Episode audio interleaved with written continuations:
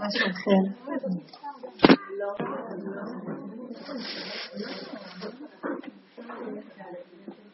מה התחדש לנו? הלוא אנחנו חצינו ים, לא?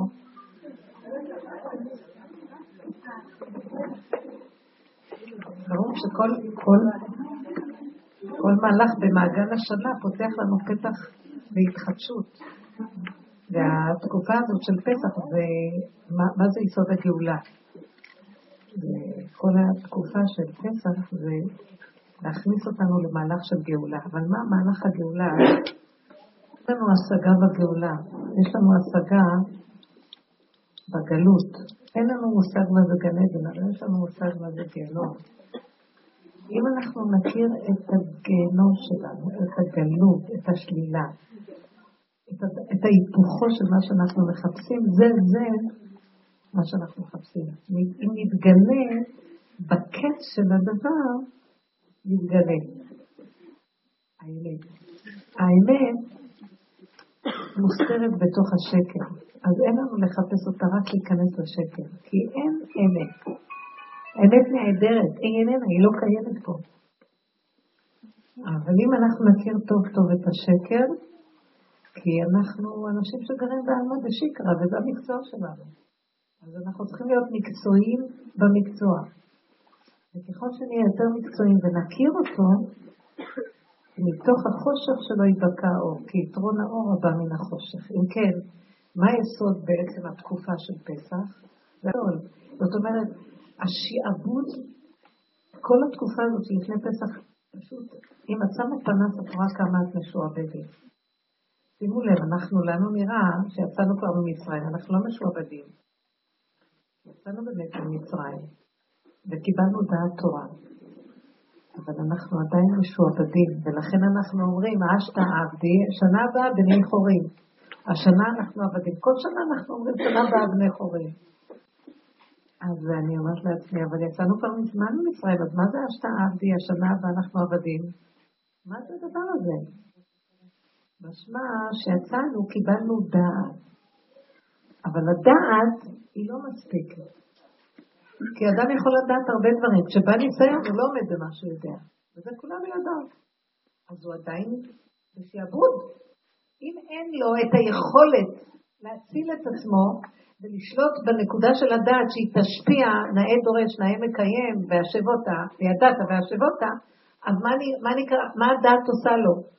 הדעת יכולה לתת לו הדמיה שהוא יודע, ושיש לו איזו עוצמה מהידיעה, אבל כשבא ניסיון אמיתי, ומנסים אותו מה ביחס לידיעה שלו, איפה הוא נמצא בפועל, מן הכוח אל הפועל, מתגלה במערומה, במציאות המסכנה של הבן אדם.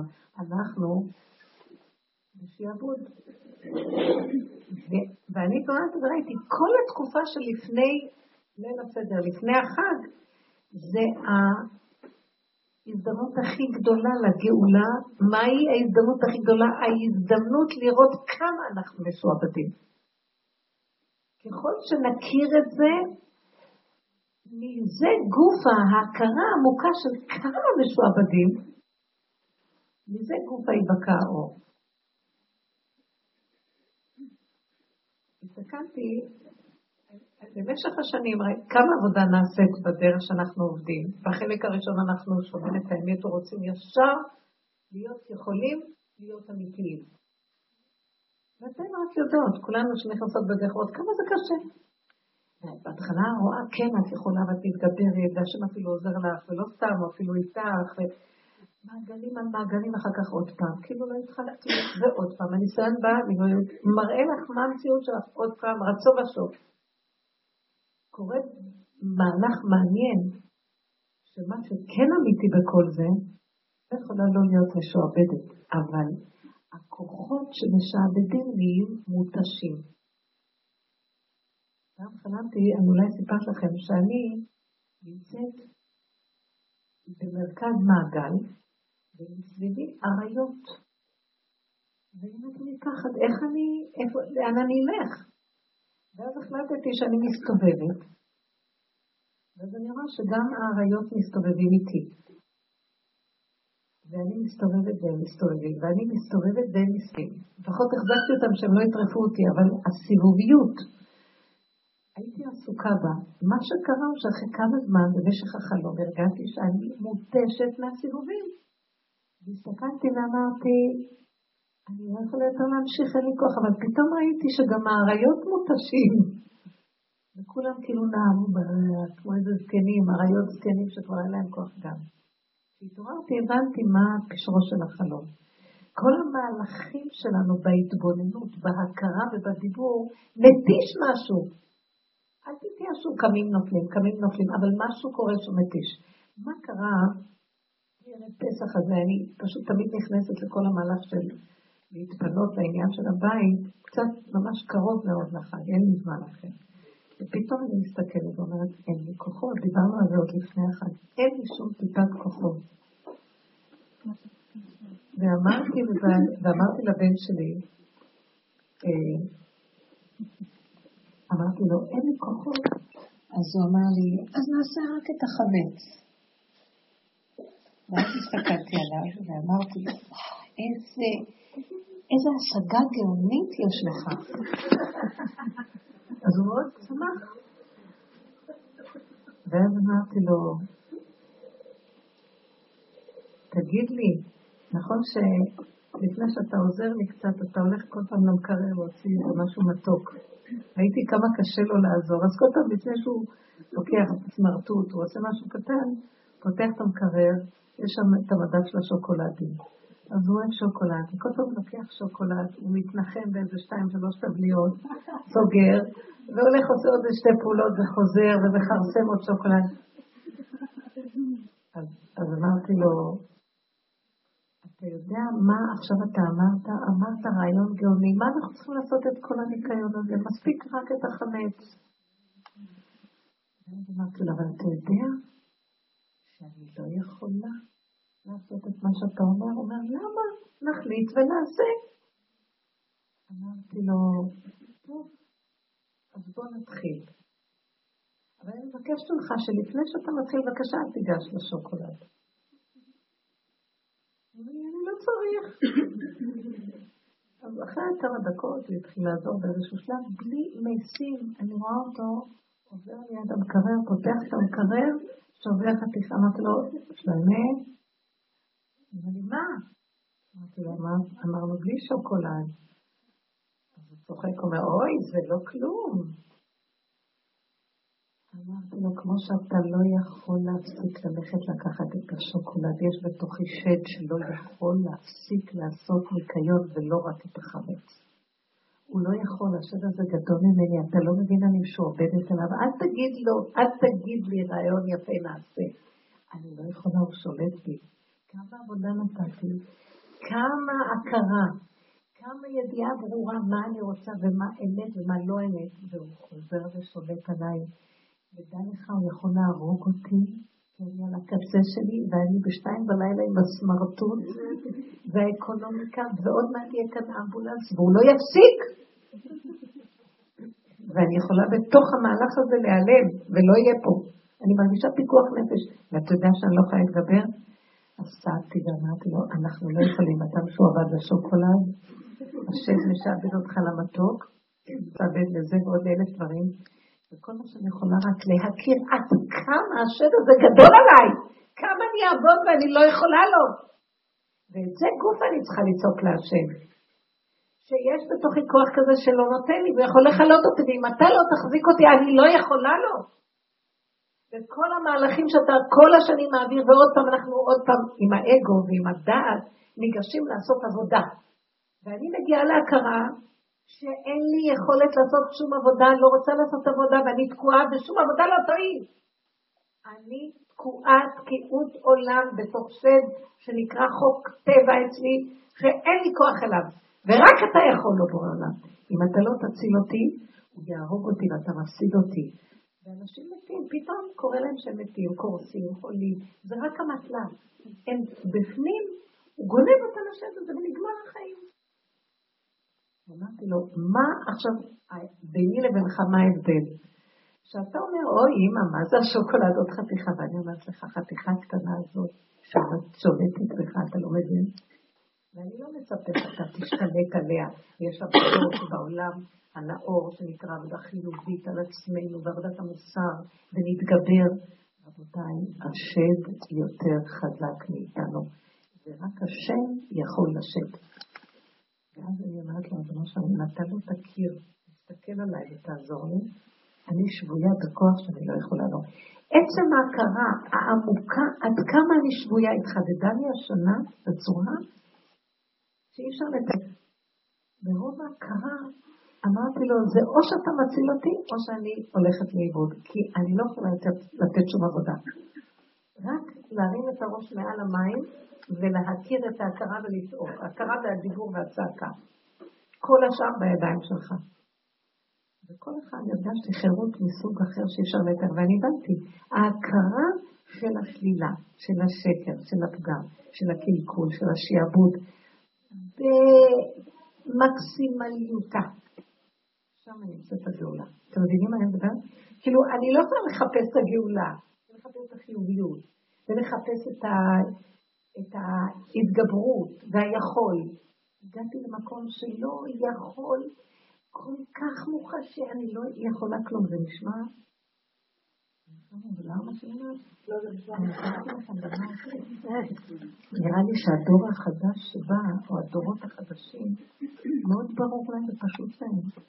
אנחנו מהדור הקודם, זה נראה לנו, אני לא יכולה. ולכן זה אחיזת עיניים איומה, אף אחד לא יכול כלום. נדמה לנו שאנחנו יכולים. אבל אם הוא הולך לקנות, הוא אומר, אני הולך לעשות קניות לחג. הוא הולך לסופר, והקנייה קונה אותו, לא הוא קונה את הקנייה. יש לו נטיות, הוא נמשך דווקא לדבר הזה ולדבר הזה ולדבר הזה, והעגלה מתמלאה לו מכל מיני דברים.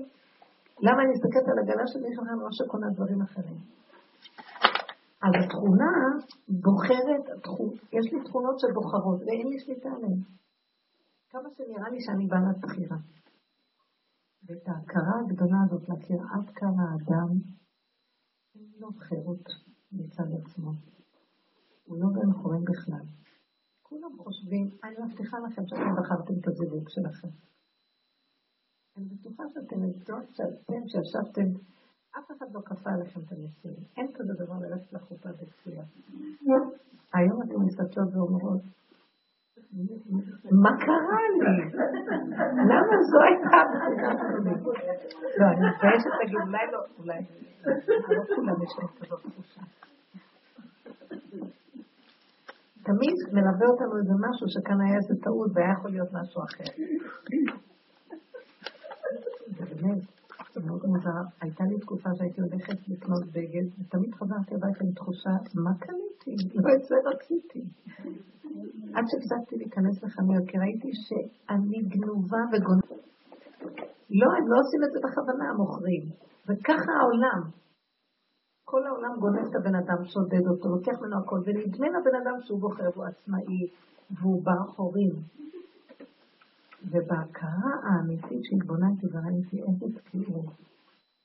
רק אתה יכול להציל אותי אני שעבוד נורא.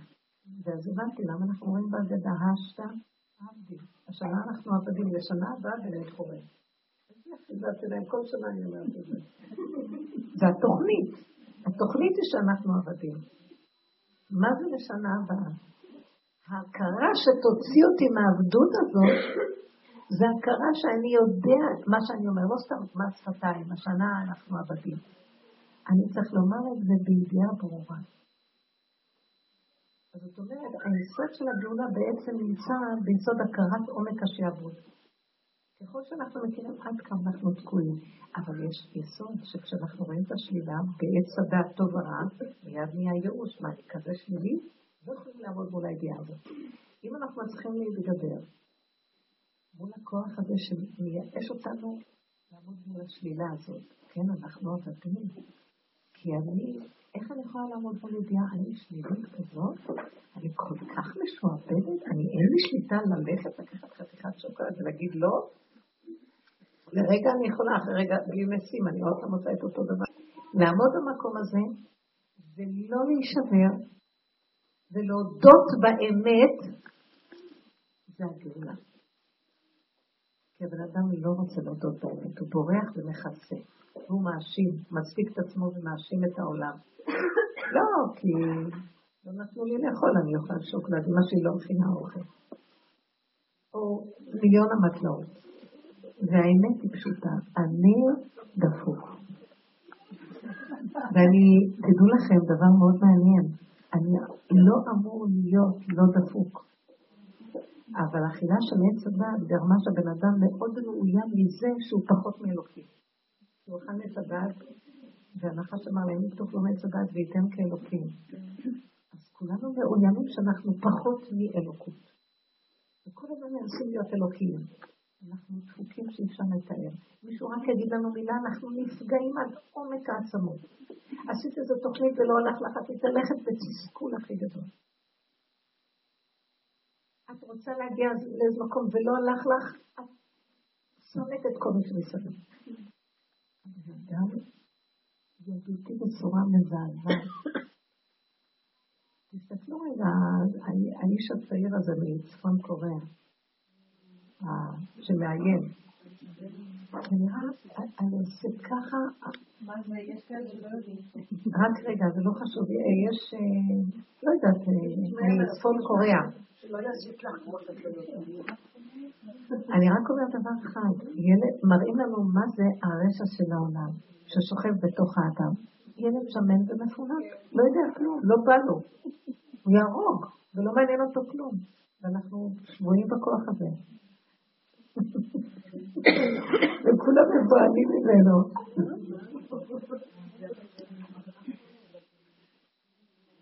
קוריאה זה, צפון קוריאה זה ראשי תיבות.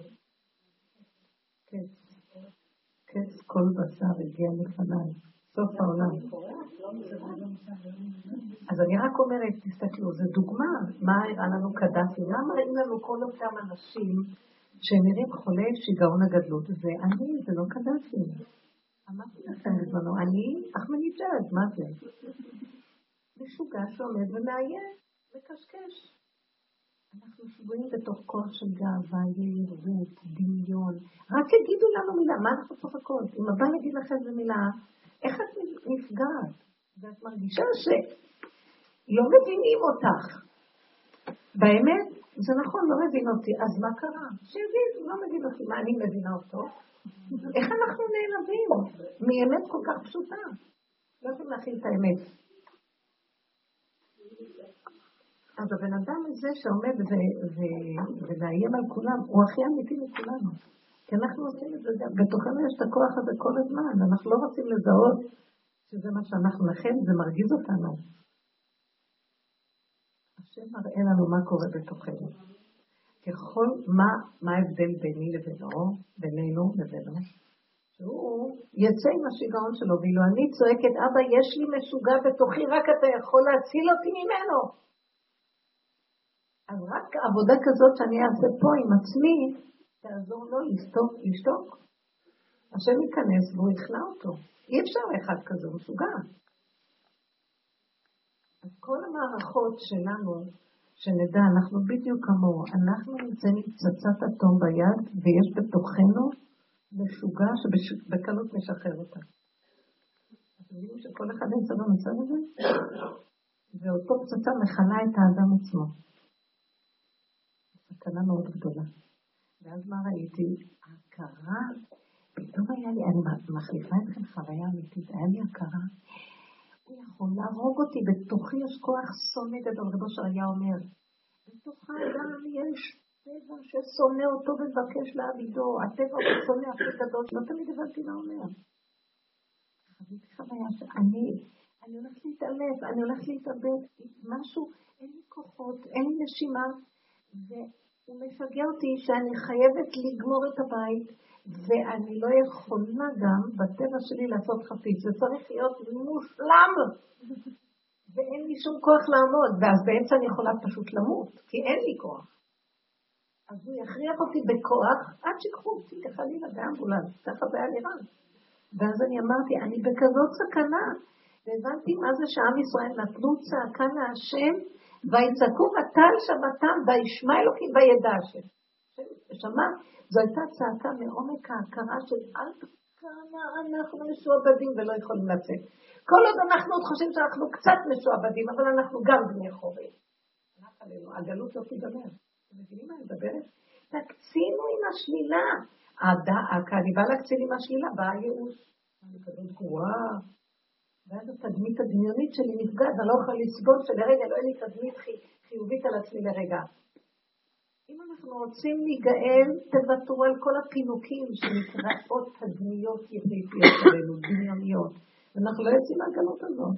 זה לעמוד מול הדבר ולהגיד את האמת ולהגיד כן. אין מסריח יותר מני, אי את. המשוגע הזה שהולך ללחוץ, זה בדיוק אני. ואם אתה לא מציל אותי ממנו, זה בדיוק אני.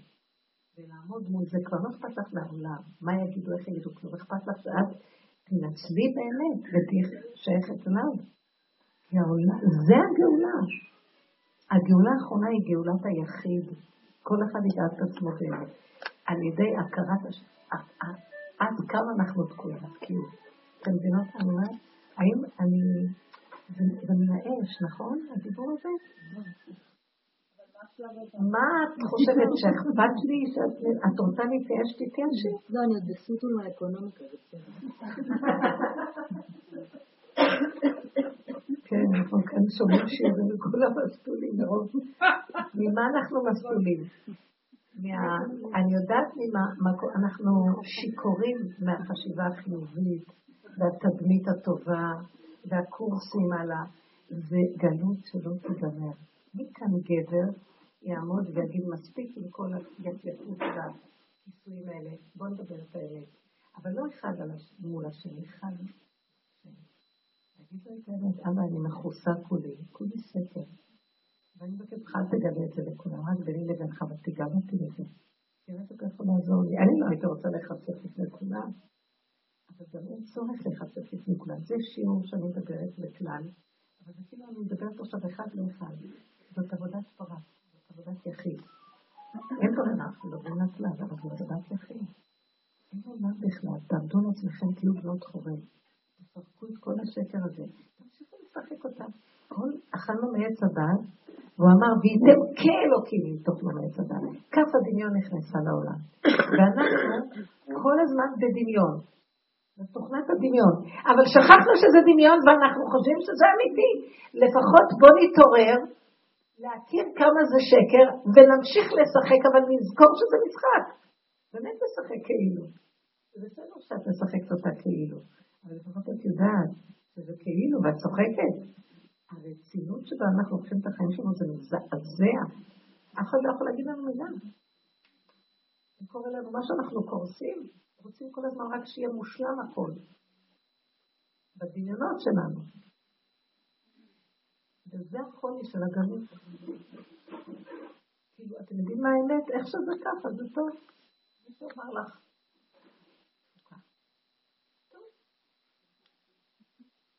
הילד לא רוצה לעזור לך, ואת נשארת לבד, אז תגידי. זה טוב. אז לא צריך לעשות את כל זה. אז אני אעשה את זה, לא את זה.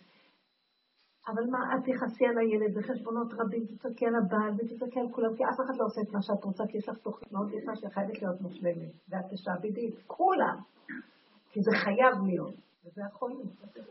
הכסייה, כסייתיות. אז פתאום כשצעקתי להשם, ריבונו שלם, הקשד הזה יערוב אותי בטוחים, אני לא יכולה לו, תציעי אותי ממנו. ואני, הכרה מאוד מאוד עמוקה. אני אמרתי לו, תיקח אותו אליך, אתה רק יכול לו, תן לי, תן לי להיות איזה גולם שמסתובב. קח את השד הזה שבתוכי, את הכוח של הטבע הזה ותטפל בו אתה. ואני אשאר בינתיים, גולם שלא אכפת לו, יהיה ככה, יהיה ככה, כן ככה, שום דבר לא שלו. רבו שר היה אומר, תגידו, כשהציפור הזו שעומדת על הענף שרה, היא חושבת שהענף שלה, למה אנחנו כל הזמן הולכים לחושב שכל העולם שלנו? ילדים שם בבית שאני שלי, ומי שאמר לי איזה מילה, אני לא כזאת, יש לי שליטה על עצמי ויש לי משהו אחר, אני אישיות אחרת, מה אומר לי שאני אישיות כזאת? הכל מיליון. ראיתי את הידיד הזה, ליעזר הזה, הוא כמו גולם, כנראה, הוא מסר את כל המציאות שלו להשם, כי הוא לא יכול היה, כמה הוא עבד על עצמו, והוא לא יכול היה להשתנות אף פעם. אז הוא החליט רק השם יכול, ושלו לא שייך כלום. לא שייך לו כלום, אז מישהו מעליב אותו, הוא שותק. הוא פוגע, והוא גם שותק. לא הלך לו משהו, אז הוא מסכים. כן הלך משהו, גם מסכים. הכל רגוע ומתוק ופשוט, הוא חי חיים טובים אמיתיים. בין חורים פנימי, במקום כל השערות. הייתה אצלי זורחת בחג, והיא כל הזמן התלוננה שהיא לא ישנה, לא נרדמת. היא לוקחת כדורי ישנה, ולא ישנה. והיא הייתה מתוסכלת, אני לא ישנה, אבל לא ישנה. אני לא ישנה, ומה אני ישנה, אני לא ישנה, ואני הייתה במשנה.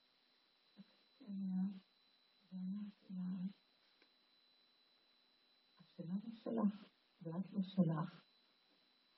והגוף שלך לא שלך. ואם כן, איפה הצרה הזאת? למה את בצעה? אני לא ישנה, אמרתי לה. את מדומיינת שאת שלך. עכשיו שהאת שלך לא ישנה, אז יש לה בעיה. כי האת שלה לא ישן. אז אולי תשחררי את זה. תשחררי את התודעה שזה שייך לך משהו. אני הולך על הגולם הפשוט. אבל אי אפשר ללכת על הגולם הפשוט עד שלא רואים כמה אני תקועה. אמרתי לה, תתחילי לראות כמה את תקועה בהיפוכונדריות של ההתלוננות שאת לא ישנה. אולי תשנה ונדמה לך שאת לא ישנה, וגם שאת נשנה לזה. כי לא יכול להיות. כי אני שמתי לב דבר מאוד מעניין. כל פעם שהביאו את האופן, היא הכי הייתה ערבית. וגם כשהתחילו לדבר איתה והיא רבת אבישו בשיחות, אז היא לגמרי לא הייתה יפה בשום צורה.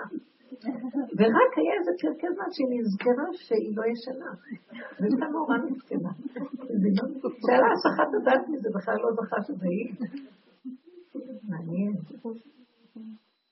אז אתם מבינות, קחו את עצמכם בניסיונות שונים שלכם.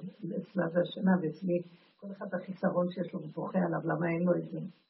שקר מאוד גדול. מה חסר לך? אבל נדמה לך, יש איזה משהו בדמיון שמסתובב.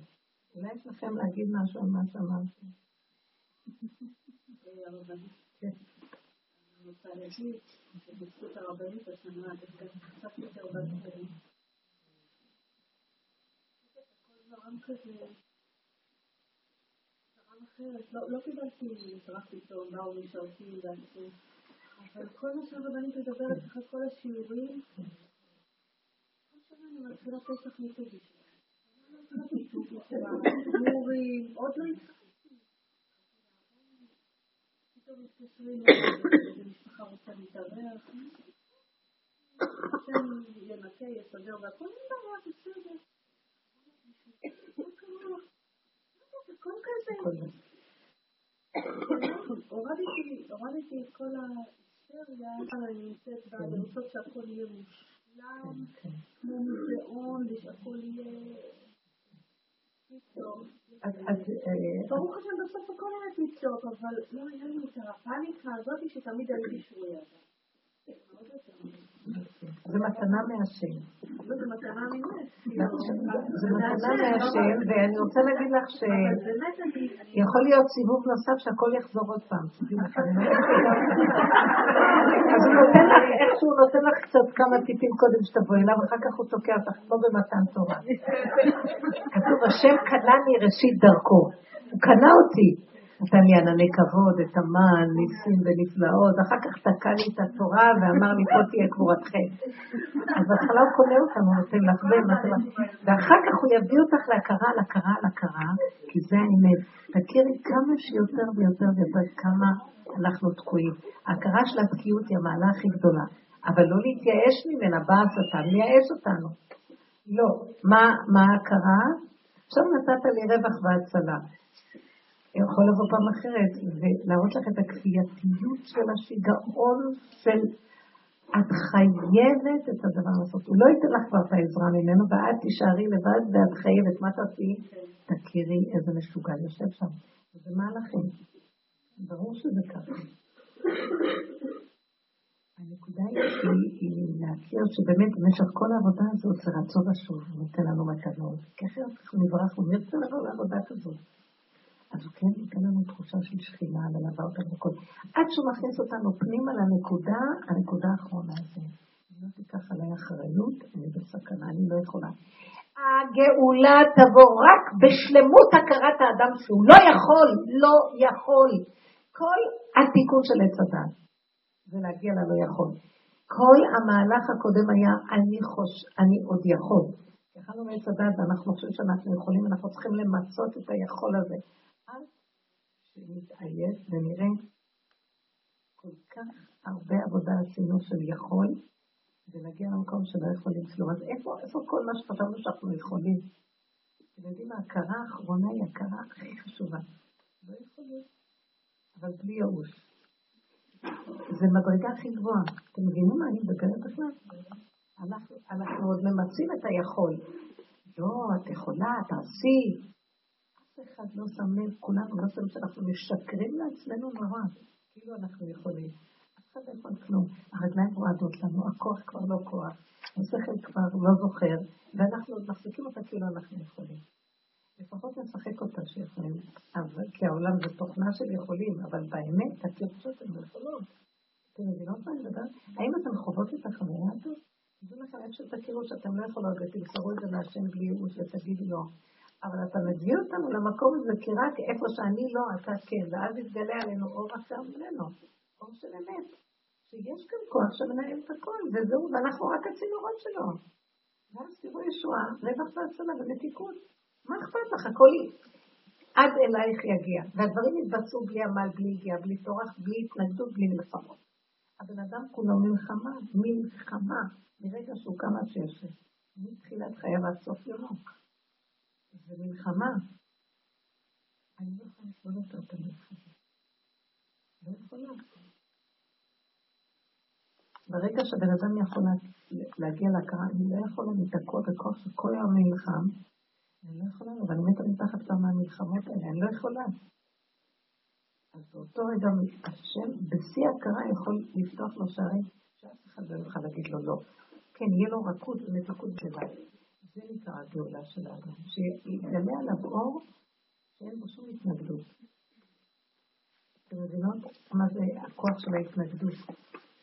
אנחנו במלחמות כל הזמן, להיות יכולים, מפני הלא יכול שבקרבנו, ואז כל הזמן אנחנו במתחים של מלחמות. מאוד מאוימים שיכולים.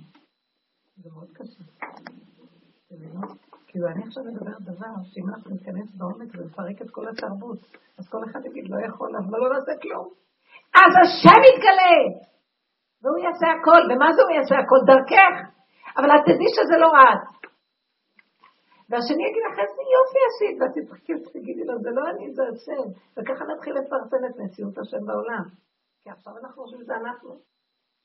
אבל אנחנו כאן כלום, רק נדמה לנו שזה אנחנו. כלום אנחנו יכולים. לא נותן לי כוח לנשום, אנחנו נשום, ואם לא מעלה לי את היד לפה שנתים את הלחם, אבל אין ימות מראה.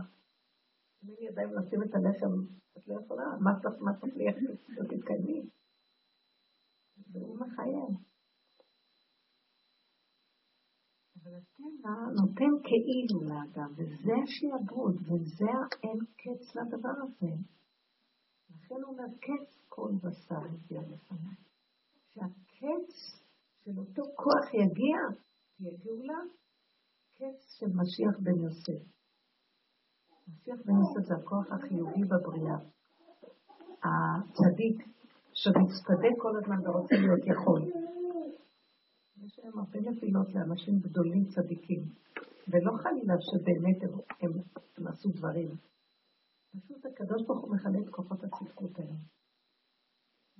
ודוד המלך זה המקום של הכישלון והחורבן.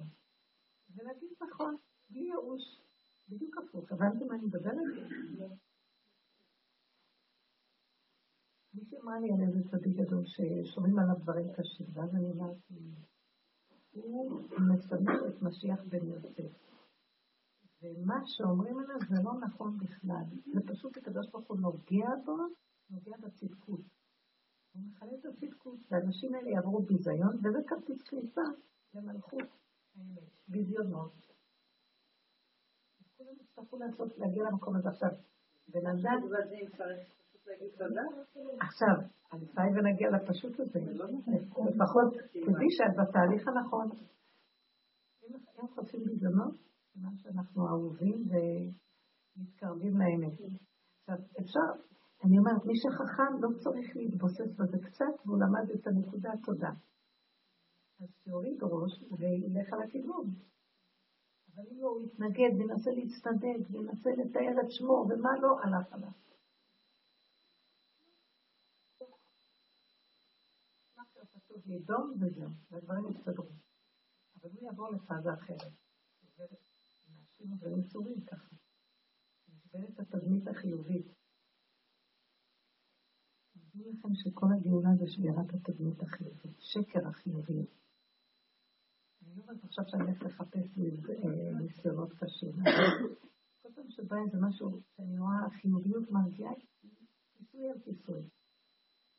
עוד האנשים השליליים יותר אמיתיים. יהיו שתי כיסויים ולהם רק כיסוי אחד. כי אנחנו מחוסים מהכיסוי. כל התרבות. תראו את מקוריה. הוא מפגר, אבל לא מתבייש לעשות מה שהוא עושה. בא לי להרוג אתכם. לא רוצה. לא די, כזאת טובה. לא בא לי. פצצה וזהו. וכולם פחדים ורצים אותו, מנסים לעשות לו כל מיני דברים שהוא נראה. אז תגידו, מי בין חורים מבין אלה שמנסים לרצות אותו שלא יעשה לבין זה שאומר צלב? אתם מבינים מה קורה פה? הוא שולט בהם. הוא הולך אל האמת שלו. הרבנים האלה הם יותר אמיתיים מכל הצדקות. גיטלס היה... מה? גם גיטלס היה יותר. אני חושבת כל הרודנים, כל הרודנים שהולכים בלי בושה עם הפגם שלהם, יש להם מעלה יותר גדולה מאלה שחושבים שהם בסדר והם מטילים לעולם. ואני אוכיח לך, כל אלה שהעולם המערבי הנאור, הם לא היה אכפת להם שאנשים ימותו, את יודעת, הם ידעו על מה שקורה ולא שיתו עזרה בכלל, ופתאום כל הנאורות שלהם נעלמה. היו סיפורים, כל הכבשנים יעידו של וייסמנדל, הוא כותב שם את כל הדברים נוראים כזה, שהם התחננו בכלל ממשלות נאורות, ולאפה באפן, איפה כל הנאורות המערבית שחושבת שהיא צדיקה. אז עומדים המדינות הנאורות מול המשוגע הזה, והוא צוחק עליהם. נכון, שהוא באמת משוגע. אבל יש דבר אחד, אני משתגעת מזה, אני אומרת, איך יכול להיות כזה קטן וכולם? למה יש מקום להגיד מה לעשות? נכון, מנסים לרצות אותו וזה. יש איזה משהו שבאיזשהו מקום הוא שליח של השם יותר טוב מה שהם שליחת של השם. אם הוא הולכים לאמת שלו ויש לו כיסוי אחד, אז השם יכול להיכנס בתוך יותר מהר מה שאלה מהמערב. נכון. שאם אנחנו נסתכל בעצמנו ונצעק להשם על אותו כוח שלי שלא מופע נכון, הוא יותר אמיתי אבל לא משתמש באמת לא טוב. היטלר היה יותר אמיתי אבל הוא השתמש בחוסר, בבושה שלו בצורה לא נכונה. אבל באמת, אם הוא היה לוקח את האמת שלו ועומד מול בורא עולם, זה משהו אחר, הוא עמד מול העולם, מגורים את ההבדל, הוא עמד מול העולם עם הפגם, ואם אנחנו צריכים לקחת את הפגם מול בו בעולם, אז הוא יזיק לעולם. אבל הוא יותר קרוב, אם קצת היינו עוזרים לו, הוא היה מגיע לבורלה, הוא יכול להיות בחינת משיח. זה מה שהיה דוד המלך, הוא היה כוח של שלילה מאוד מאוד מאוד גדול, ואת כל זה הוא לקח להשם. יוסף הצדיק היה מחוסה, הוא יותר היה בחינה שהוא הכיר את הטוב שבו. והטוב שבו לא יכול היה לתת לו לראות את השלילה. כל הניסיון של יוסף הצדיק עם אשת פוטיפר, אז חבל מדברים על זה. שהוא חשב שיכול לעמוד בניסיון. ההפך, הוא הזמין על עצמו את הניסיון. כל יום היה נכנס לאשת פוטיפר. בכדי להתנסות. כדי לעמוד בנקודה שהוא יתגבר והוא לא יתפתה לה. הוא אמר, אביב התנסה, זקנים התנסה, אבות הקדושים, הוא היה בנם של אבות הקדושים, מה, הוא גם רוצה להגיע למדרגות. עד שיום אחד השם אמר, אתה מתגרה ביצרך, הוא פטפט ביצרו, אז אני אראה לך, אתה חושב שאתה מחזיק מעמד? אתה חושב שהם יתגברו? אם אני לא הייתי עוזר להם, לא יכול להתגבר, גם אתה תראה את זה. יום אחד הוא נכנס לבית פוטיפר כדי לנסות את עצמו עוד פעם, כדי שיוכל לעמוד בניסיון, והקדוש ברוך הוא סידר לו מינונים אחרים שם, והוא לא יכול היה לעמוד בניסיון, ואז הוא הכיר מה הוא עושה. פתאום נבהל, והוא הבין שהוא חושב שהוא בכוחות הצדקות שלו יציל את עצמו, והשם הראה לו במוחש, אם אני לא עוזר לך, אז נתגלתה לו דמות דיוקונו של אביו. והשם שהראה לו, אתה יודע, שאני מחזיק אותך, אתה חושב שזה אתה ומולך, אז זהו נקרא יוסף הצדיק. שהוא הצדיק עליו את הדין ככה ומחנה, שהשם מחזיק אותו ולא הוא חושב שהוא יכול. כל דוד המלך מהותו הייתה כזאת. כל כולו היה מציאות של, אם אתה לא מחזיק אותי, אני לא מציאות בכלל, הוא הודע בפגם ובאמת. אבל להשם, וזה ההבדל בין המסוגלים, הרודנים, שהם לוקחים את זה כלפי חוץ, וזה הופך את זה לשקר ומזיק. ואילו, אנחנו צריכים לקחת את זה ולהפנות את זה להשם. ברור שנמצא טבע הדברים בעולם, זה שהוא מחוסה במראה שהוא טוב, הוא יותר טוב לעולם, עד שזה שהוא רע ומוציא את זה על העולם. מצד האמת מול בורא עולם, המחוסה פי שניים, הרבה קשה לקרב אותו להשם מה שהמדינה הרב. אתה מבין מה אני מתכוונת? שהוא יותר אפשרות, אפשר יותר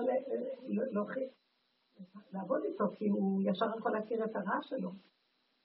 מה שהצדיק, תשלחי מישהו שיחזר הצדיק לתשובה. תשלחי מישהו שיחזר אחד שהוא לא.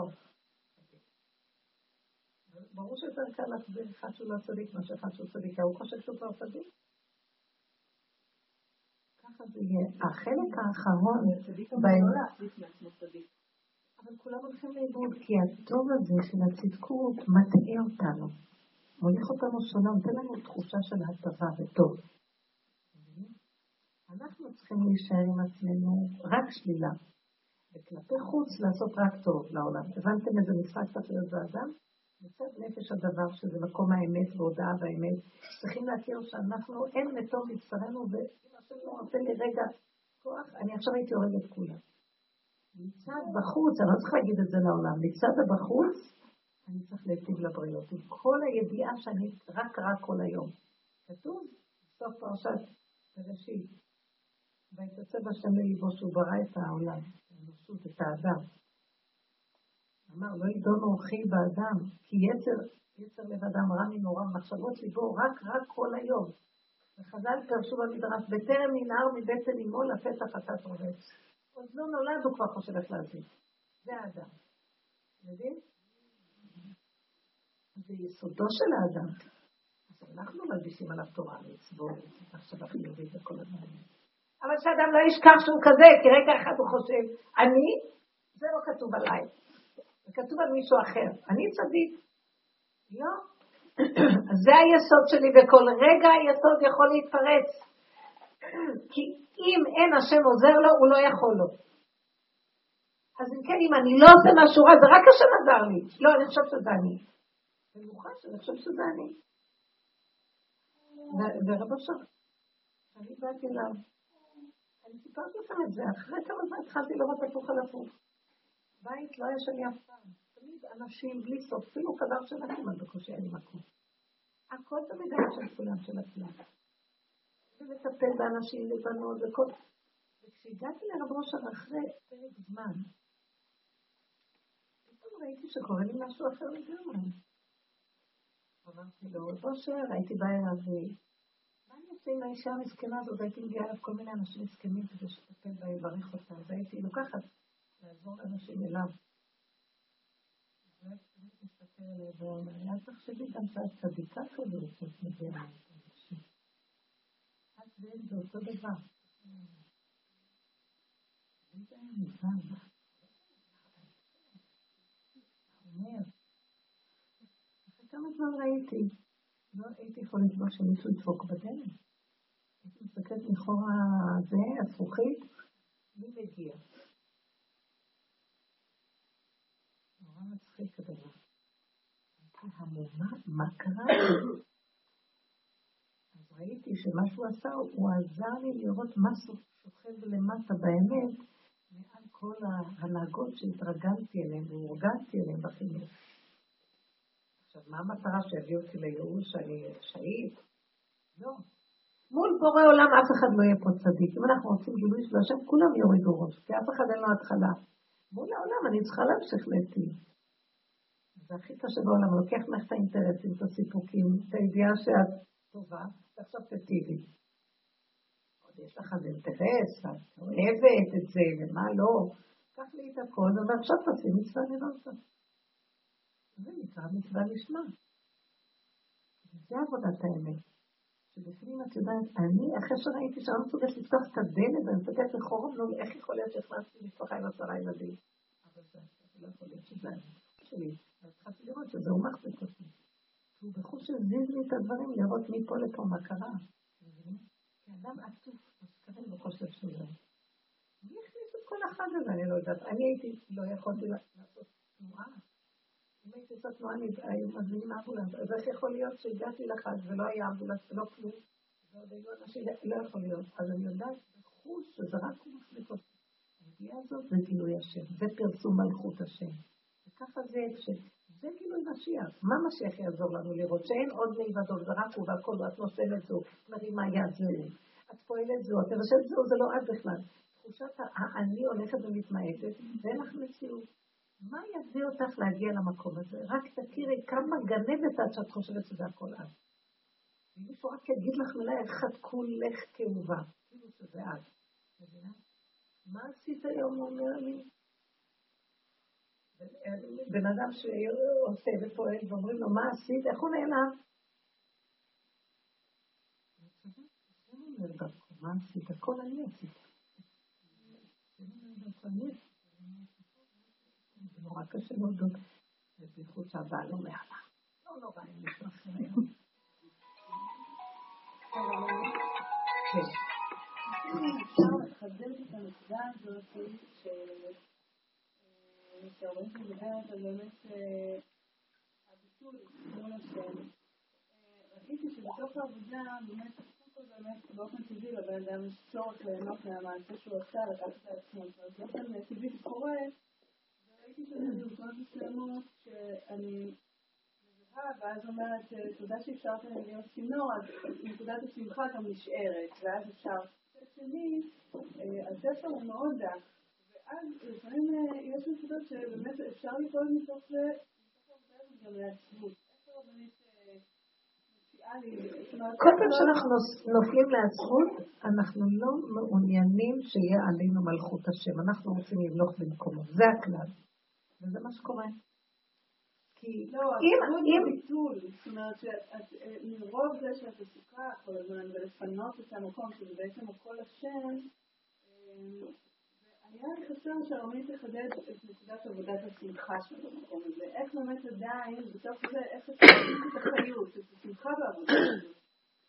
אני אגיד לכם משהו, בעבודות הרגילות שאנחנו עובדים מצד החיוביות של הדעת, משהו מעניין שאומר, ישלח לקץ הימין לשכנו, כי הימין זה החיובי, בצד הימני ובצד השמאלי. אז שיגמר הקץ של הימין, שהימין יגיע לקיצו. זאת אומרת, בדעת החיובית, אז הוא נותן לנו שמחה וסיפוק ורגוש וכבוד וכל מיני דברים שנגיעות שנותנים לנו יכולת להתמיד בכיוון הטוב, וזה מה שמחזיק אותנו לעשות טוב. קחו לנו את הכל, אף לא רוצה לעשות כלום. אז מה שאת אומרת, כשלוקחים לי את הכל, כאילו בהתנסות, אני רואה שזה לא אני, אני יכול ליפול לידי כאב, אין לי שמחה. תגידו לי, מאיפה זה שאין לי שמחה? לא, מתוך ה... הוא עניין של... זה בעצמה, הכעס לי, בכל, כן? וקראתי באמת שיש את ההסדר הדק הזה, שהוא לא התכוון חלילה שאדם יוריד מביטחונו, שזה לא מתוך פגיעה בביטחון העצמי, אלא באמת מתוך ביטול על השם.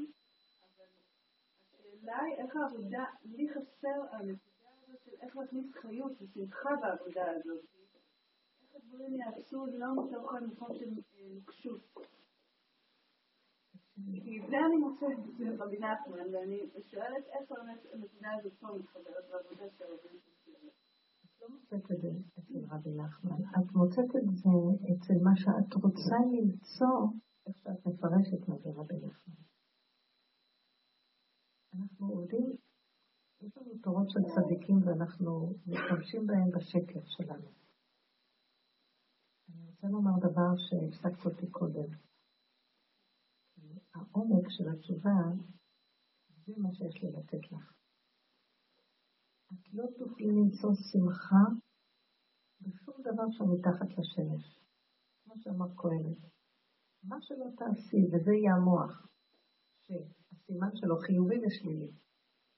מה שלא תעשי בחיובי, מחר יהיה שלילי. מה שלא תעשי שלילי יהיה חיובי. אז מה שאנחנו עושים בחיים שלנו, שתחת השמש בתפיסה של הדעת, וכל הזמן רצים על החיובי. ואנחנו קוראים לזה שמחה. מה אני אעשה שיהיה לי שמחה? ואז אנחנו גם קוראים לזה שיש לי מזכיות. שימי לב. כי מתחת לשמש, עם התפיסה של כן ולא וטוב ורע, החיות שלנו היא תלויה בדבר. אם זה יהיה חיובי, יהיה לחיות. אם לא, לא יהיה לחיות. ואילו קהלת מדבר מעוות לא יוכל לתקוע. כל מה שראיתי בעולם רע עליי המעשה אשר נעשה. זה שקר, הוא אומר. מתחת לשמש הכל שקר. בחשיבה של עץ הדעת טוב ורע, כן ולא. אין, האדם, הנה ראיתי את אלה שהיו עמלים, ואת אלה שלא עמלו, אלה שלא עמלו, אלה טוב ואלה שלא עמלו, בשביל מה לעמוד? אלה שעבדו קשה והשאירו לילדים שלהם, מה עשו עזרים בהרשות בזבזות, בשביל מה היה צריך לעשות להם? ראיתי שהאדם יגיע לריק, אז כל הקהלת רק נוגע בנקודה הזאת, מה הוא רוצה לומר? את מחפשת שמחה בעולם של מתחת לשמש.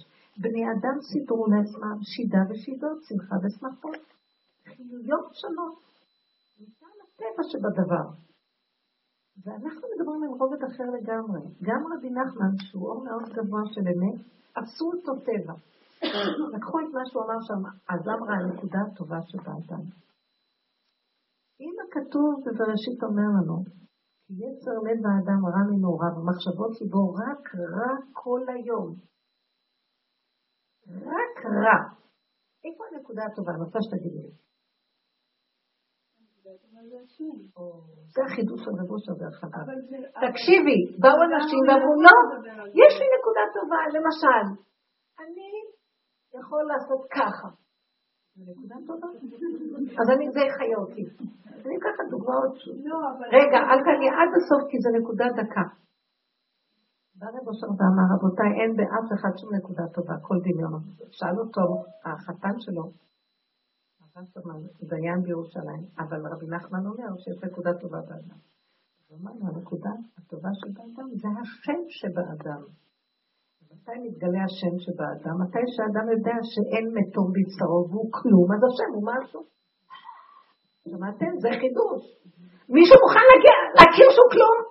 אני יודע לעשות ככה, זה נותן לי חיות. ואני מאוד יפה. אני מאוד יפה, אני מסתכלת 50 פעם בריא, ויש לה שם ביטחון עצמי ללכת ברחוב, כי אני יפה. לא, אבל גם היופי, או גם הנקודה הטובה, זאת אומרת, יש שם פירוד, נמתן שאם אדם ייקח נקודה טובה, יש רק סתירה אחת גדולה ואני רוצה, לא את זה אני באה להגיד לך כפה ואת לא שומעת את אותו, יש רק נקודה אחת. את לא יכולה על הסירחון להלביש בגדים יפים. תקשיבי עד הסוף, את לא יכולה, את צריכה לחפור עד הסוף ולהודות, הכל מסריח. מה שאת רוצה לעשות זה לקחת את הדבר ולהלביש את המכוער, את הלכלוך, את הכלום של האדם ולהלביש עליו משהו. עד שהאדם, מה שאני אמרתי לך בתחילת השיר, לא יכיר כמה שהוא כולו יצבון, לא יכיר כמה שהטבע שלו הוא המהריס והמחריב שלו והייאוש והבעל נרגנות הכי גדול בעולם ושוכב בתוך הכוח הזה. והשיקוי שלו זה רק ההכרה שרואה את זה, כי זה כבר משהו יותר גבוה, וההכרה הזאת, זה הבורא עולם שבתוכו, אז אין לו סיכוי להגיע לכלום. מה הוא עושה? הוא מסדר לו שמחות מהצד. הוא סוגר את זה, ורק מסדר איזה משהו שיחיה אותו הרגע. זה באוכריו של האדם. ורב אושר היה איש אמת עד הסוף, ואיש יסודי מאוד באמת, בגילוי השם. אז הוא אומר, אין דרך. כי מה שלא נעשה, להחיות את עצמנו זמנית במשהו, יקפוץ עלינו הנחש הזה עוד פעם. ויהיה מחר, תירוש, היום ככה, מחר ככה, היום ככה, כי ככה זה. יום עלייה, יום ירידה, זה הטבע. על זה אומר שלמה קהלת, מעוות לא יוכל לתקון. יש עת כזאת, יש עת כזאת, יש עת כזאת, יש עת כזאת, בזמן כזה, והעולם אף פעם לא נגמר מהפעם ככה, פעם ככה, וזה הייעוד של העולם. אם כן, למה לעמול, הוא אומר, למה, ואני ראיתי, למה לי לעמול תחת השמש, הוא אומר. אז מה הוא רוצה להגיד לנו פה? מה שאת אומרת הוא דבר נכון, למצוא את הנקודה הטובה באדם, האדם צריך להיות נקי מנגיעה שהוא חושב שזה שלו הנקודה הטובה. וזה עבודה קשה. איך? אני חושב לי לחדד שכל דבר שהוא קיבל הוא נאחד בו, כאילו כל זה השם. זה מה שאני אומרת, הנקודה הטובה השם. כל זיהוי שלו של טוב. זה בעצם, זה הקדוש ברוך הוא. לא, לא, לא, לא. תקשיבי, לא, זה הדמיון שלו אומר לו, זה טוב, זה הקדוש ברוך הוא גם. זה לא עבודת אמת. כי דוד המלך עשה ככה, שיביתי השם לנגדי תמיד, מתוך חטאתי נגדי תמיד. זאת אומרת, אני אומר, זה דבר טוב, זה השם. אני לא מאמינה, זה גנב שאומר לי, זה השם. עד שאני לא מכירה איפה ההפוך שלו בתוכי, אז אני יכול להגיד, זה השם. רק מתוך חטאתי נגדי תמיד, כי אחרת זה גנוב. הדעת גונבת ועושה את זה חיובי. היא גם רוחנית הדעת, והיא יודעת שזה השם. זה הגנב, לקחו את ברסלב ועשו את זה רוחני, ולמעלה. זה חיובי, זה יפה, וזה השם. השקר, עד שלא מתחפשים בבוט של התוואים, והכרת השקר הנגזה של האדם, לא יכול להיות ברסלב, זה שקר. זה לא נכון מה שנעשה פה.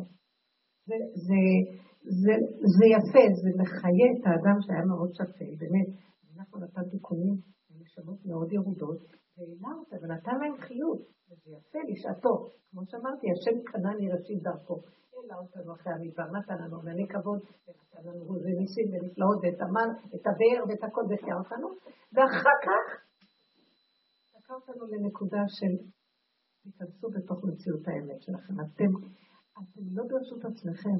גם בספר מכתבים של רבי שר, יש לי מכתב אחד שהוא כותב, ומצוות גדולה שלא תייאש, ולאחז בנקודה טובה, שימצא בעצמו איזו נקודה טובה לאחז בה, על מנת לא להיות בעצבות. והוא אומר במילים האלה שבאמת של רבי נחמן, ואני לא אומרת, לדעתי אין שום סתירה, יש פשוט משהו של... לא, אני בשיעורים מחדדת בדרגה עמוקה את הנקודה.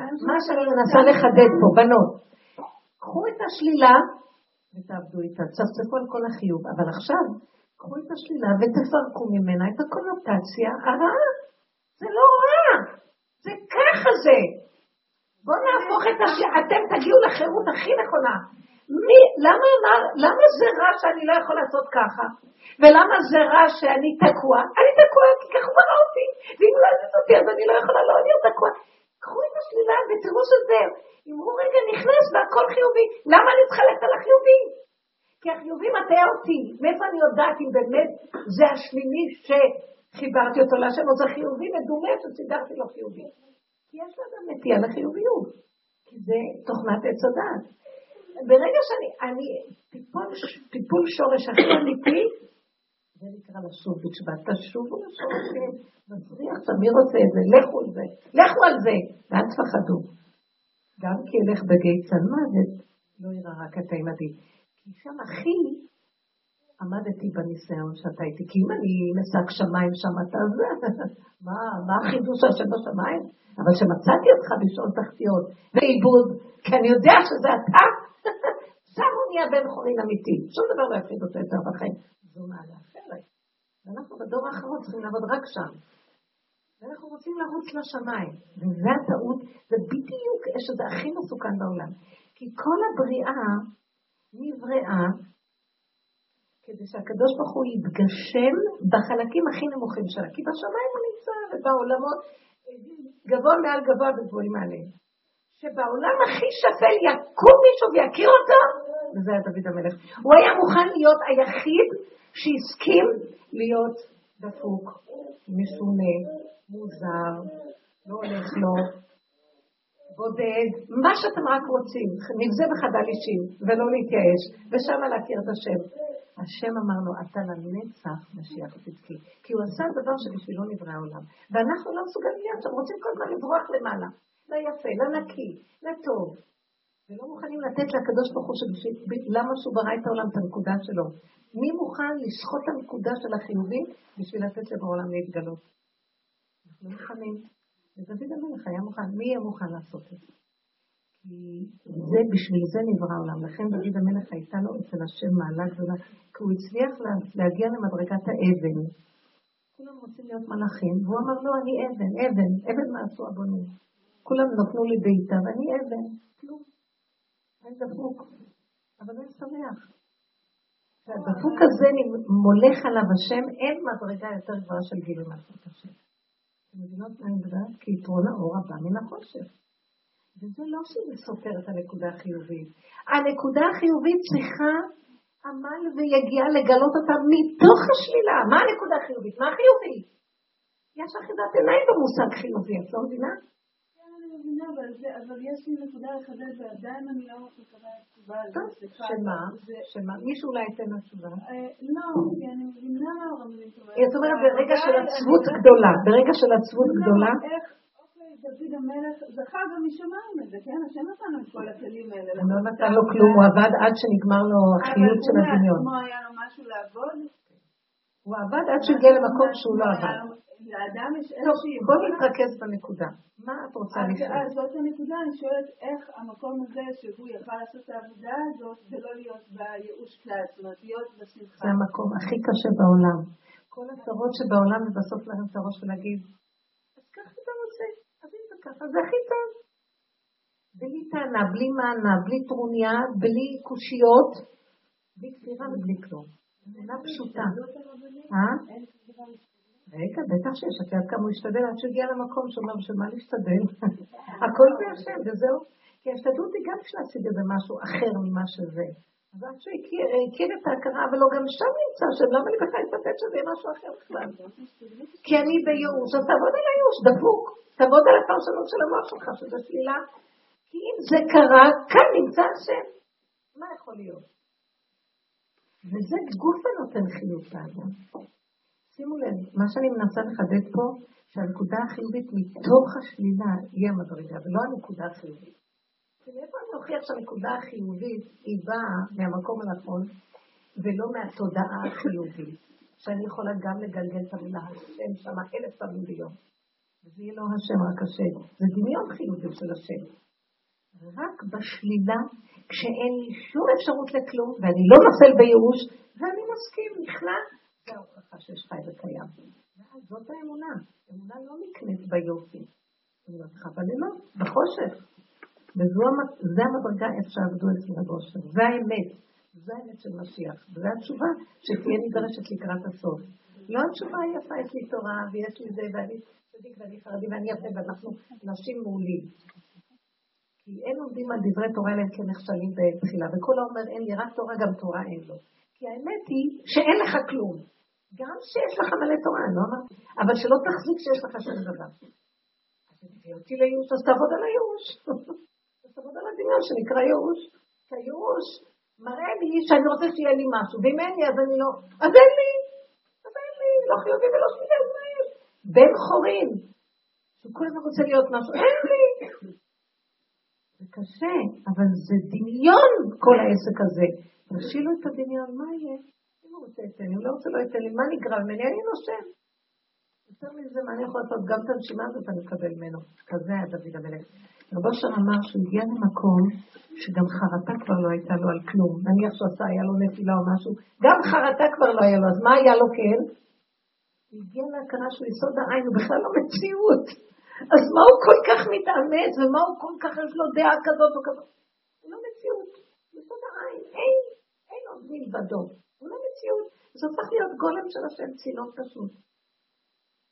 כי בבחר הזה יש לנו עוד אגו, אז אנחנו מצטערים שכל יום כוח, אנחנו רוצים להיות צדיקים, אנחנו לא יכולים לסבול את זה, אנחנו מדי יש לנו משהו, ואנחנו מדי משהו, ומדי אנחנו מתחרים בו, והתודעה של התודעה, אם כן יש עוד על מה לעבוד. אז שזה יגיע למקום שלהם יקלו, ותשמי שהשם אוהב, הוא ממשיך לגוע בו, עד שהבן אדם יגיע להכרה, אני לא נלחם את הבשום, איך שזה ככה זה עשה. וזה מתחילה חיות חדשה. זה לא החיות שישכנע את עצמו שזה חיובי, הוא מקבל מזה חיות. לא, תביני את עכשיו רוצה, אני מבינה אותך שאולי לא קלטת מה שאומרת, אבל תחי את הדברים ותבדקי אותם. מה שאנחנו עושים, וזה ברור מאליו, לא כל לא כל אחד יבוא ביטול את השם, באים אנשים, חברים שבאם, מתקבלים ברצף, וזהו. צריך למות 50 שנה בשביל להגיע לנקודה של הכרת אמת אחת. וזה מעט מעט הגרשנו את עליך. זה לא כל כך פשוט. רבי נחמן הביא אור גדול, וגם להביא אותו למציאות מבשרי, זה גם לא דבר קטן. ולא עליך מלאכה לגמור. ובסדר שזה עבודת חיים, וזה עוד רגע, ואין למה למהר. ורגע אחד קטן, רבו שאתה לא מחר, רגע אחד קטן של אמת, זה נצח אחד גדול אצל בורא עולם. אז אל תרצו שיהיה לנו הרבה ומהר. מה פשוט לכם? רגע אחד של נצח. עבודת האמת, הכל קטן, הכל פשוט, הכל עכשווי, ואיך שזה ככה בסוף. שימו לב בעבודת המוח. מה? כמה? כבר די? אין לי כל... כל העולם הזה דומה לפרוזדור. עוד נקודה אחת, ועוד נקודה, ועוד נקודה, נקודה אחת קטנה, שזכית להתאפק בה ועודדת על האמת, היא נקודת נצח אצל בורא עולם. אתם יודעים מה זה? אחד, מוח של האדם עושה, מה זה כבר? אז אין למה למהר, ואין מה להתייאש, ואין מה להשתגע בעבודת השם גם כן. ואיך אומר רבי עקיבא, תגיעו למקום מים, אל תאמר מים מים, אל תרצה לבלוע את העולם. כל העיקר של העבודה זה להתקטן לפני השם. כל הקלקול של האדם זה שהוא גדל לפני השם. גם בעבודתו את השם הוא גדול. וזה כל הקלקול, קטנות, פשוט, המתילות לפני השם. בפרשה השני, אז כתוב על מיטת מות שני בני אהרון בקרובה מן השם. אז אמר, במדרש כתוב שמשה רבנו אמר, ואהרון, עכשיו אני יודע שהם היו גדולים יותר ממני וממך. השם נתן לי במוח מחשבה, שלח לי מחשבה. וזה קשור למה שעכשיו דיברנו. משה ואהרון, להם היה גדלות. כל הגדול, חברו יצרו גדול, מנהלים יצרו גדולים, והם היו יותר גדולים. אבל הם הצליחו לקחת את הגדלות ולהכניע אותה לרצון האלוקי. ואילו הם לא יכלו להכניע את הגדלות שלהם לרצון האלוקי. והם הלכו עם הרצון שלהם, כלות הנפש. לא, היו חייבים לבצע את רצונם. אז בזה הוא אמר לו, הם היו יותר גדולים. עכשיו אני יודע שהם לקחו את הגדלות ולא יכלו להתאפק ממנה, אז הם נשארו גדולים יותר ממך. כי אנחנו לקחנו את הגדלות והקטנו אותה. ולא הם נשארו בגדלות. הם נתו מתוך גדלות, הם לא יכלו, כלות הנפש. כלות הנפש זה הסכנה הכי גדולה של האדם. יש לו מלא מלאכים עם כלות הנפש, עוד לא אומרים קדוש קדוש נעלמים, בקת אחרת אומרת קדוש נעלמת, מכלות הנפש. והאדם, שהוא יגיד קדוש ולא ייעלם, שהוא יהיה צינור להשראת השכינה. צינור. יותר מדי רוצה להתקלל בשם, גם זה מסוכן. לוותר על הרצון, קודש המלדת רוצה להתקדם בשם, לוותר על הרצון הזה ולהיות כלי חסוך, שעכשיו נוכל לשרות עליו. אני לא יודע יותר מזון, אבל האדם רוצה את הסיפוק, הדמיון של הרוחד רוצה את הסיפוק, את הריגוש, את הרגשה, את הזה, וזה לא אמת. בעצם מישהו כלי להשם, הוא גם לא מרגיש את האור הזה עם עצמו. אני רוצה להגיד לכם, ויש לי להגיד לכם דבר מעניין, הוא לא מרגיש את הפנים. זה הקורבן הכי גדול, לתת להשם גם ריגוש שלו. השם שוכן בתוכו ולא תמיד הוא יודע. הרבה פעמים הוא נשאר באי ידיעה מה הוא עושה, עושה נכון, לא עושה נכון. הולך עם השם או לא הולך עם השם? ומה תהיה התשובה? מביאים אותו למדרגה שאיך שזה ככה, זה בסדר, רק שקושיות ואיך שזה ככה. אני רוצה לדעת, אין כזה דבר לדעת. באמונה אין כזה דבר חיים. תגיעו למקום הזה בלי קושיות, בלי שאלות, איך שזה ככה, מזוהה בדרך, בלי ריגוש, בלי הבנה. ואם השם ירצה ייתן לך רוח כזאת, מה? אתם חושבים שהגדולים שמדובר להם כל היום היו בעולמות העליונים, היו להם רגעים מאוד חשוכיים, שלא היה להם שום השגה איפה הם בכלל במדרגה. והם הבינו שככה השם, זה איך שהקדוש ברוך הוא מנסה את הגדולים. ולא אנחנו בקטנות הדבילית של המוח של הדור שלנו, רוצים מדרגה, רוצים חידוש, רוצים הרגשה, רוצים שלא נתאש. איזה מדרגה לנו, בכל דבר מייאש אותנו. אנחנו נעשות שריר ולהגיד, אז מה? יש לי ייאוש, שירי אותו פה ולכי לשתות קפה. מיד מתרגשים מיד מכל דבר, וזה מה שאני מדבר. להיות חזק, להיות עם נקודת אמת, ולרדת על אותו ולא להתלבן. מה יש לנו? מקסימום נמות, מה יש להפסיד? מה קרה? וזה מאיים היום מאוד על האנשים, חיובי לנקודת האלוקות, וזה קשור ברצון. מה כל הדבר הזה? מה זה קשור בכלל אליי? שהשם יצא לו למות מה שהוא רוצה.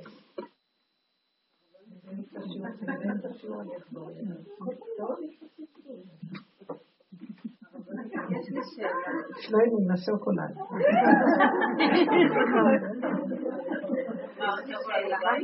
זהו, נגמר השוקולד. לפעמים, באמצע היום, באמצע החיים סתם, כאילו יש מין מחשבה, שפצה למוח שחפתי מהשם כביכול. וכאילו הכל טוב כביכול, אז שכחתי ממך כאילו. ואז אני כאילו... כשאני מגיעה לתודעה הזאת אני כאילו פוחדת, למה? לא כי שכחתי ממך, אני פוחדת שלא תביא לי איזו סתירה ואיזשהו ניסיון, ואז אני אזכר בך. ואז לפעמים אני יושבת ואני אומרת, רגע, טוב, אז לפני שתבוא הסתירה, כאילו, זכרתי לדבר איתך, להתקרב אליך, להרגיש אותך, אז יכול להיות שזה איזושהי נקודה שהרבית לא רצית. אני לא יודעת אם זה, הנה עוד פעם, אני לא יודעת אם זה נכון להגיד שזה נכון, כי ברגע שאתה מכניס את זה לנכון, זה דבר... נכון, זה פשוט. כל זה בלבול במוח שלנו, כולנו. מפחדים שלא דיברתי עם השם, אז אני לא עם השם. אתם יודעים מה זה להיות עם השם? לא, אני לא חושבת שלא דיברתי. תנשמו. ולא, היום לא חשבתי על השם. עוד יותר טוב. כי כל רגע שאני נעצר ואני חושב, אז אני כאילו מפריד את עצמי מהשם. כי המחשבה חושבת. את נושמת, זה בעולם. תדעת שהאמת היא כל כך פשוטה, תראו מה עשינו ממנה. ובסוף נגיע לאמת מאוד פשוטה. אכלנו, שתינו, קמנו, אנחנו נושמים. הפה נפתח לבד, זה לא בשיממון שהמוח מרחם. זה משהו עכשווי פשוט. גורם פשוט, שכל רגע הוא חי את הפשטות של תנועה שלו, זה השם. מרים את האצבע, זה השם. תחושה בידיעה ברורה. זה לא מוח שמתרגם ואומר, יש השם וחוץ מזה גם אני. אז אנחנו בתודעה מופרדת מאוד וקשה מאוד, וזו התודעה שנקראת עבודת השם. אנחנו כאילו עובדים את השם. באמת, מי שעובד השם אמיתי, אין לו כבר תודעה כזאת. כל כולו גולם שהוא דרכו, יש גילוי השם. הוא נושם זה גילוי השם, מרים אצבע זה גילוי השם, עשית משהו מהיד זה גילוי השם. אבל המוח ישר מתרגם, לא, זה אני ויש השם. ואז הוא כאוב, למה הוא עשה דבר שזה לא אלוקי? אני אתגלה אמת פשוטה עוד מעט. אמת של משיח זה אמת מאוד מאוד מאוד מאוד מאוד פשוטה. נקייה. כאן ועכשיו. לא צריך להתפלסף, לא צריך להבין, לא צריך לדעת, לא צריך לדעת. אנחנו עוד מדברים, אנחנו לא שם. אנחנו מנסים להביא את כל הדעת שלנו למקום של תיכנה. די כבר. כמה לימוד, כמה הבנות, כמה אידיויות, כמה הגדרות. אנחנו עושים את זה. אבל המטרה היא להגיע למקום. שזה ככה, זה בסדר, רבה זה אתה, תודה. והרגע העכשווי, איך זהו, זה מושלמות של גילוי הזה. מאוד אדם. נכון, אין טענה, אין טענה.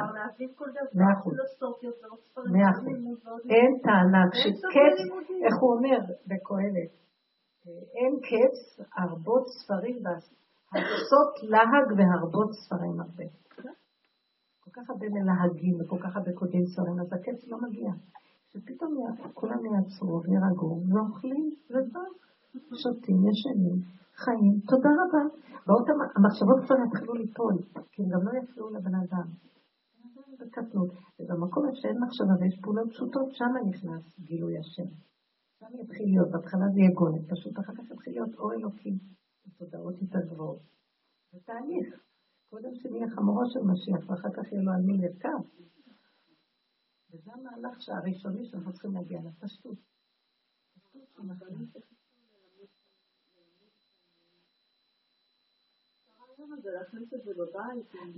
לא. תראו, בנות יקרות. בדיוק. בואו ניקח את העבודה, אנחנו כאן מדברים.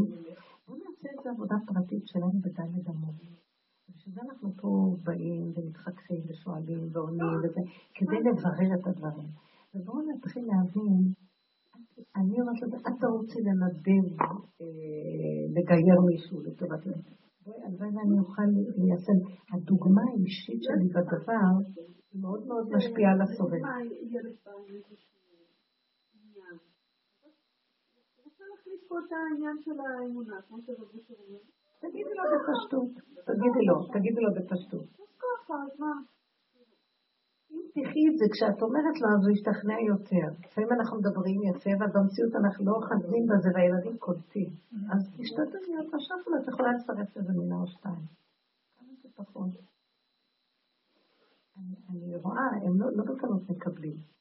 אם הם לא מקבלים מה שאני אומרת, ויש להם איזה קושייה, אז אני מצטנפת את דם לדמות, ואני אומרת, אני כנראה לא מספיק חיה את מה שאני אומרת.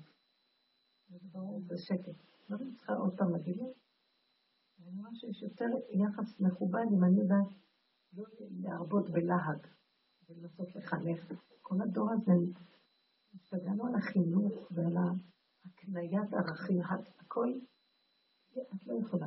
זה דבר שיש רגע, יש כלי, וזה נכנס. את לא יכולה בכוח. להעמיס על המוח הזה, כבר הילדים יכולים להכיל את ה... אינפורמציה, יותר מדי ידע. זה פשוט, הכל הופך להיות מאוד פשוט. אני אומרת, תדעו, אתם יודעים מה? המוח הדמיוני הזה של החיוביות מסוכן. אני שואלת אתכם שאלה. למה כשאני סתם יושבת זה לא חיובי? ולמה שסתם עשיתי משהו? למה אני צריך את זה משהו חיובי גבוה? אתם מבינים מה אני אומרת? הוא הולך על כזה גובה. והאמת היא מאוד פשוטה, אנחנו, זה כמו המים, 50 עץ המים, 50 המים של עץ. זה הכל מאוד פשוט וקטן, זה בסדר שזה ככה, אבל לא מחפשת מאוד את הריגוש החיובי, ואם יהיה משהו שלילי אני לא גמל. עכשיו ככה, הוא שם לעצמו רף נוראי, ואנחנו עוד מעט נגמור עלינו, בנות, אני ראיתי מה קרה לי על הספר. כאילו איזה רף הוא שם לי, ואני כולי רועדת, ואני לא יכולה לו, הוא הולך להכניס אותי בזה. כל החיים שלי אני בגדלות. ואני כל כך מנסה לעבוד על קטן ופשוט וגבולי, ואיך שזה ככה, ולפרט שזה נכון, וזה טוב, זה בסדר גמור. מי אמר שזה שלילי, מי אמר שזה לא מספיק, מי אמר שזה לא טוב. בלי פרשנות, בלי כלום, איך שזה ככה, בסדר גמור הכל. זה קטנות מתוקה, שהיא לא כל כך סוכרזיתית כזאת. אבל... פשוט, זה קטן ופשוט, זאת האמת. אבל השקר מאוד מאוד התייפייף, ואז שום דבר לא יכולים לרצות אותו כבר. לא נוכל לספק אותו, זה שום צורה. האדם הולך כל הזמן בפנים המיואש, הוא לא מספיק מה שהוא חשב שהוא יכול להיות. איזה מקום לא ראיתי. זה פשוט בייאוש. המוח הזה שם לו כאלה... מטלות להגיע, הוא לא יכול, זה דמיון. לא יכול, הקטן הזה בסדר, מספיק כמה. אני רואה את זה, אני מסתכלת כמה חומרים יש לנו בבית, כמה ספרים, כמה רעיצים, תגידו, איך אפשר? ואני יכולים להכיל, פתאום אני אומרת, איזה מוח גדול שקונה וקונה, כמה סוגי מאכלים, כמה תפריטים, כמה... מה? הכל בשביל הקיום, וכמה משועבדים לזה, בשביל להתקיים פשוט, לצאת בראש על איזה מיטה כדי לישון, וקצת משהו להכניס אותה כדי לחיות. כמה אנחנו מסובבים בחומרים? אנחנו לא יכולים להכיל את הגדלות של המוחים, שקבר אותנו בגדלות שלו, ועכשיו לכי תטפלי בכל הגדלות הזאת. 10 ילדים. נראיתי את האמא הזאת רצה ב10 ילדים שהייתה עצמי אחד. והיא לא חיה בכלל. בסדר, אני לא באה להגיד, אני לא צוחקת על אחד, אבל אני רואה, משיח ישחרר אותה מהשקר הזה. את גם צריכה לחיות. למה את צריכה למות בשביל ש10 יחיו? זה יחיה, זה נהנף, זה לא חסר. אז לא צריך את כל מה שהם רוצים, אבל הם יושבים בכיתה, המורה רוצה זה, והמורה שזה רוצה זה, וזה יש לה ככה, וזה עוד ככה, והחברה דורשת, והמשפחה דורשת, צריכה להרשים את כולם. מאיפה הקטנה הזאת צריכה להכין את כל הדבר הזה? אישה קטנה, גמורה לגמרי, היא בכלל לא חיה. אבל גם אם אני הייתי אצלך עם הארבע שלי, גם הייתי רק לאחרים כמו פורפרה. אני מתי בגעשת את הבית, זה לא נעים, בכל הבית. הקירות אצלי... זה לא נעים, את באה להתארח באיזשהו מקום. לא, אז את יודעת... אולי בבית שלהם מתנהגת אחרת. יפה, אז את יודעת מה, את תבואי להתארח. נכון. למה צריכה שולחנם של אחרים? שלי בבית, תהני מהשולחן שלך. תגידו לילדים שיקשקשו, איך שזה מה. לא, אנחנו, כי המוח רוצה גם, וגם, וגם, וגם, וגם, וגם חרבונה, החריב אותי לגמרי, אנחנו חרובים, המוח הזה החריב אותנו, כי שימו לב, אמא כזאת, למה היא צריכה 10 ילדים? אבל תדעו לכם, שזה מצחיק מה שנאמר, זה גדר כפירה כמעט. לא, הרצון של האדם הביא לו את חייו, הוא מסדר לעצמו את החיים שלו. אם היה הולך עם השם בקטנות ובפשטות, לא היה צריך את כל זה. הכל בקטן, הכל בפשוט, וקיימת משהו נצרח. האדם הראשון היה צריך להיות שעה אחת בגן עדן, לתקן תיקון קטן, ולעלות וחזרה לעולם הציונות. תראי מה נהיה, מיליארדים.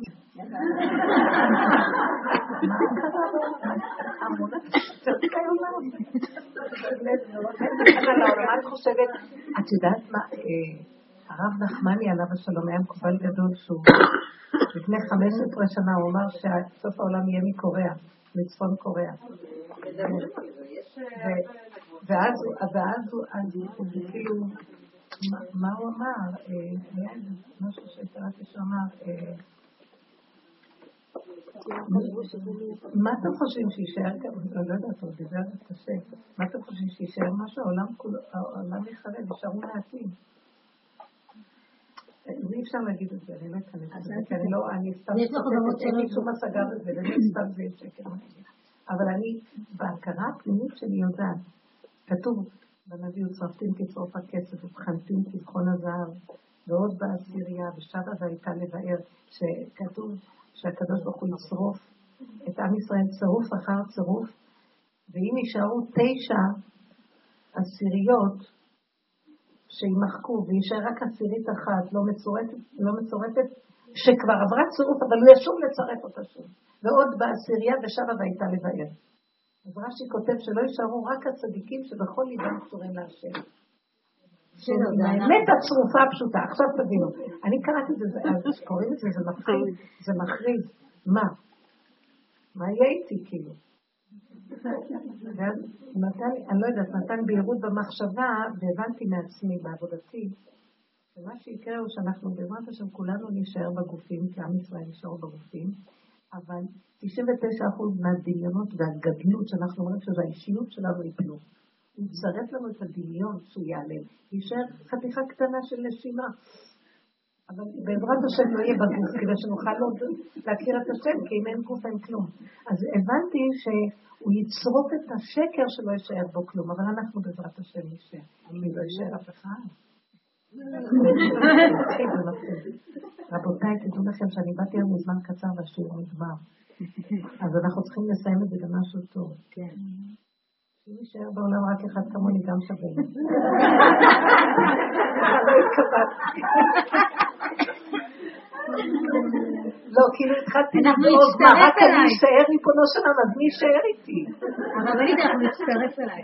בסוף עולם, אבל לא לדרוג, שימו למה רבן שרדה לעולם אותה ואין. כן, זה חמוד. לא, הכוונה שכל אחד ואחד יגיד שבשבילי נברא העולם בנקודה הזאת. הכתלות הפשוטה, שלאמת הפשוטה, זה כל אחד יכול להגיע. רבו שאומר, זה לא נחלתם של הצדיקים הגדולים, אני צדיקים גדולים, גם הקטן כקוטנו והגדול כקוטנו. תפקידו היה לעודד את הכי פשוטים שגם הוא יכול להיות גדול בקטנותו. רק השם לקראת לסוף רוצה קטנות. נגמר עידן הגדלות. כי השם לא יכול, אם אתה גדול, אני לא יכול להתגלות. אם אתה גדול, אני קטן. אם אני גדול, אתה קטן. וזה כל הדיבור שאנחנו מדברים ולהביא אותנו לכל דבר. אז כל דבר שגונב אותי על איזה משהו יותר ומרחיב לי, אני בסכנה. זה דמיון. זה מאוד מאוד מאוד גדול. ולכן התחלתי את השיעור שרק תכירי כמה בדמיון מספיק. מהנקודה הזאת תצא צעקה וזה התחלת גילוי האמת. אני חושב זה ככה, אבל זה אתה והכל שלך תחיה אותנו. תן לנו לחיות איתך כמו תינוק. יכול להיות דוד המלך, כגמול עלי מו, כגמול עלי נפשי. תינוק קטן שנזקק לך. לא יכול לעשות כלום. מה אומר רש"י בפירוש שלו, כגמול עלי מו? הנני עליך בלי ידיים ורגליים. אני רוצה להגיד את זה, לא חלק זה בפרק. כזאת תחושה. ולהגיד לו תודה שהזזת אותי, כי עכשיו פתאום אני רואה שאתה חי וקיים, אם זזתי אז יש חי וקיים בתוכי, תודה רבה. אין יותר שמחה גדולה מזאת, זאת השמחה, שאני חי לי איזה כוח של חיים אותי, כי מה? מה עושה בן אדם? הוא עצוב, למה לעצמו הוא לא חי, הוא חי רק מאושם? הבנתם את האגו שמסתתר פה? הוא רוצה לעצמו גם מדרגה. איך שופטים את הנקודה הזאת? זו עבודה שהיא לאט לאט. תראו, יותר גדל לנו, אתם יודעים כמה שיותר קטנות, יותר מתיקות, פחות עול, ילד קטן מחיינה, וכולם עובדים ועמלים בשבילו. איך הילדים האלה שעבדים כהורים, ההורים מדוכאים, והילדים עושים לילד בחיים. אוכלים, שופים, מקלחים אותם, מלבישים אותם, קנטים אותם, קונים להם, טעילים אותם, ההורים גבורים. זה לא מעניין אותם. למה זה אולי ככה לשם שהוא כל יכול גם? הגדלות זה רק אלפים. אני גם חושבת על עצים קטן. וצריך לדאוג שאני אחזיק את העולם. זה הייתה עבודה של הדורות הקודמים כדי לתקן את מה שאכלנו, תאכלו אותה עד הסוף. אבל עכשיו כבר, סוף הדורות, אין כוחות. נפתח את הפתח של שער החמישים. לא יכולים לבנות שלום, רק התיקון יכול. זה לא בייאוש. זה פשוט, יש כל מיני שמחה, זה סיפור הטעם והשפה. פשוט, זה לא צריך להדבית, זה לא צריך להצלחות, זה לא צריך לא צריך עבודות משהו, לא צריך מדרגות. אבל שאני אין בהם על המדרגות. עכשיו זה ככה מבסודה הזאת. עכשיו נזכה למדיין הזה, נגיד לך את זה הדילה, כי יש שם שקט ורקמית ומתיקות. ונגמר המדרגות, נגמר החיכוכים והתקיעת משמרת. זה ככה בסדר. ואני רוצים להסתכל לך מילימטר החוצה על מישהו. זה כל כך מצט לשפל בפרט. זה הגאולה הפרטית, גאולת הפרט. קודם גאולת הפרט ואחר כך גאולת הפרט. השליח הפרט. אני מבקש לנו לתקות. תודה רבה לכם, סליחה שאני